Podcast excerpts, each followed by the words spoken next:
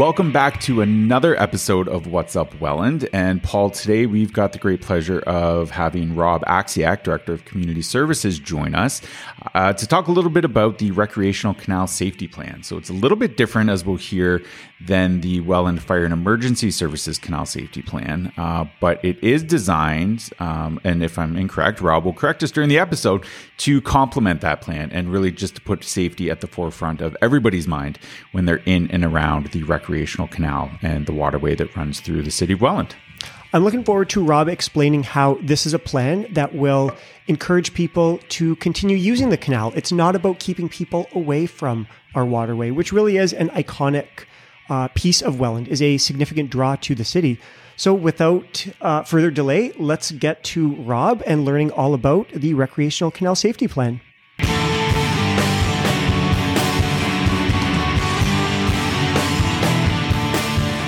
So we're back today with Rob Axiak, Director of Community Services. Rob, thanks for join, joining us today to talk about the Recreational Canal Safety Plan. Thanks for having me.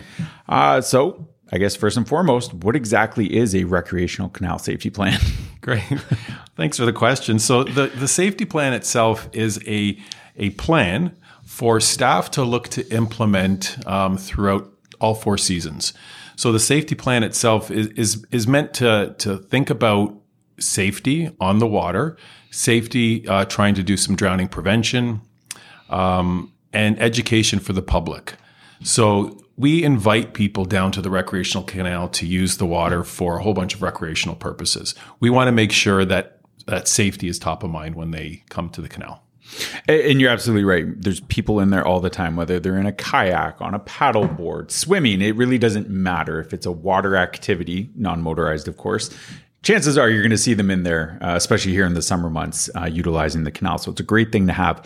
How did the plan come together? How was it developed? Is it a kind of a, a mishmash of best practices from other water safety plans? Is how unique to Welland is it? How much is best practice? How did how did it all come together? Yeah, so w- when communities operate waterfronts, and this would be considered type of waterfront, uh, a recreational canal, and they invite the public to come and use it, typically we should be having we should be having some forethought in terms of what type of safety mechanisms do we actually have in place. So this uh, th- there's a number of things in my background that, in aquatics that. Uh, uh, I want to make sure are, are, implemented in any community that I work for, and, and uh, safety on waterfront is one of them. So I had brought in the Life Saving Society of Ontario to actually do a, a safety audit for us, uh, and they did completed that earlier this year uh, and then provided me with some information. So uh, that that safety audit was then presented to council along with our, our safety plan. That safety audit itself gave a number of recommendations. Some of the recommendations were consider things like signage, consider things like rescue stations, consider things like public education, things like that that we should consider when we are inviting people down to the waterfront to use. So, Rob, before this canal safety plan existed, our Welland Fire and Emergency Services had something in place to deal with emergencies that happen on our waterway. What is their version? And then having had a safety audit done, what is this?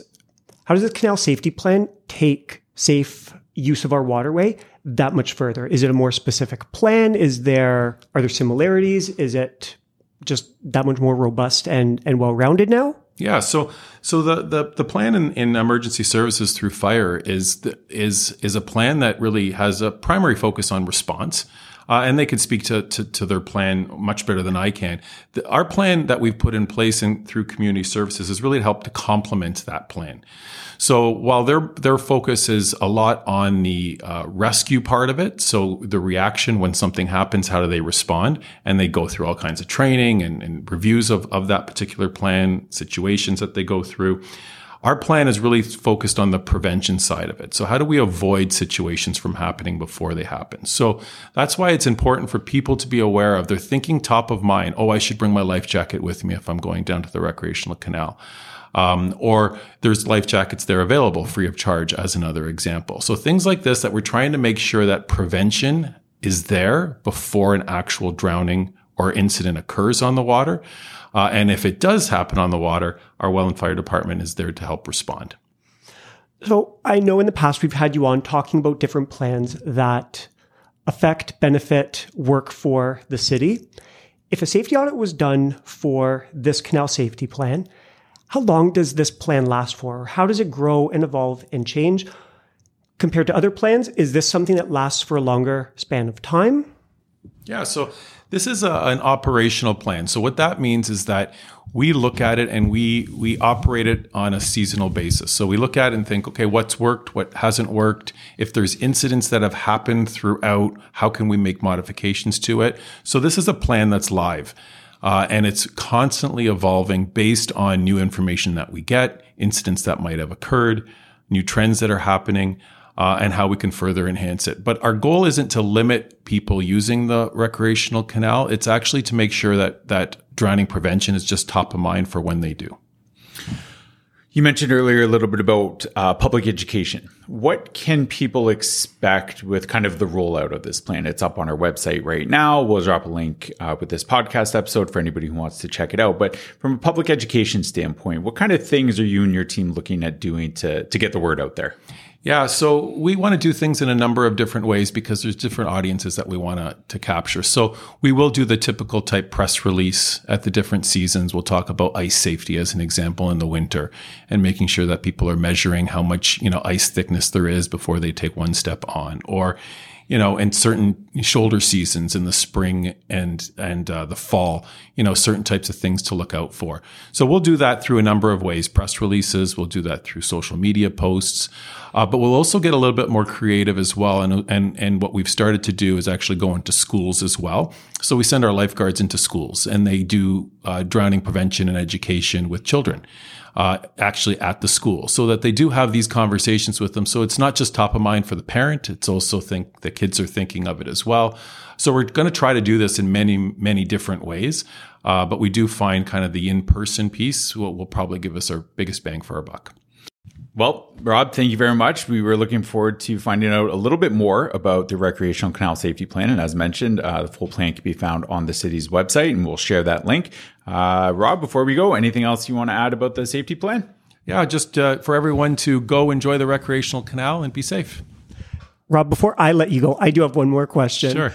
Um, going into schools, fantastic idea are you going into secondary and elementary schools? Are you trying to catch basically all ages of children who would be taking a dip in in our canal? Yeah, so we'll we'll we'll go we'll use the actual tool or technique that's best suited for the age demographic. So right now we're going into the schools uh, in elementary schools uh, and we're doing different activities and, and, and games uh, with the kids so that they understand about drowning prevention. So that's the tool we use for them. If we do eventually start to have conversations with our youth that will probably be done through a, a number of different channels as well. It might be going into the schools um, but right now we're focusing on the elementary schools for that visit Thank you for satisfying that curiosity, Rob. And thanks for sharing uh, the scoop on what's going on with our safety plan. Great. Thank you. Thanks again to Rob for joining us, chatting with us about the recreational canal safety plan. Um, two pieces that I enjoyed about this. One, we've got a safety plan that, hearing directly from him, complements the Welland Fire and Emergency Services plan. So it's just that much more of a comprehensive focus on safety for people using our waterway. But the piece I most especially appreciated learning about uh, with Rob was the focus on public education. Who doesn't like education? Who doesn't like keeping our public informed and aware of anything in the city? And in this case, it's safety pertaining to the water. Well, I like public education, Paul, and I like keeping people informed. And it just also happens to be a huge component of my job. but that's why we do these podcasts. That's why we do these episodes and we tackle these topics um, with our, our staff and our experts and the people who know it inside and out so that they can share those tips and tricks and ideas and background and research they've done to create these types of plans uh, that are designed to keep everybody safe. Um, so, again, just you know, great, great chat with Rob as always, and looking forward to uh, whatever they happen to come up with next. Because I know water safety is not just, of course, a summer season thing; it is an all year thing. So, and this plan, as he described, this plan is going to grow and evolve and change through the year. It's it's a live a live plan. So, as we promised, we are going to post a link to for more information about the plan. As always, you can catch this episode, past episodes, those featuring Rob, those featuring other guests, and all of our future episodes at engagewelland.ca slash podcast. Until next time.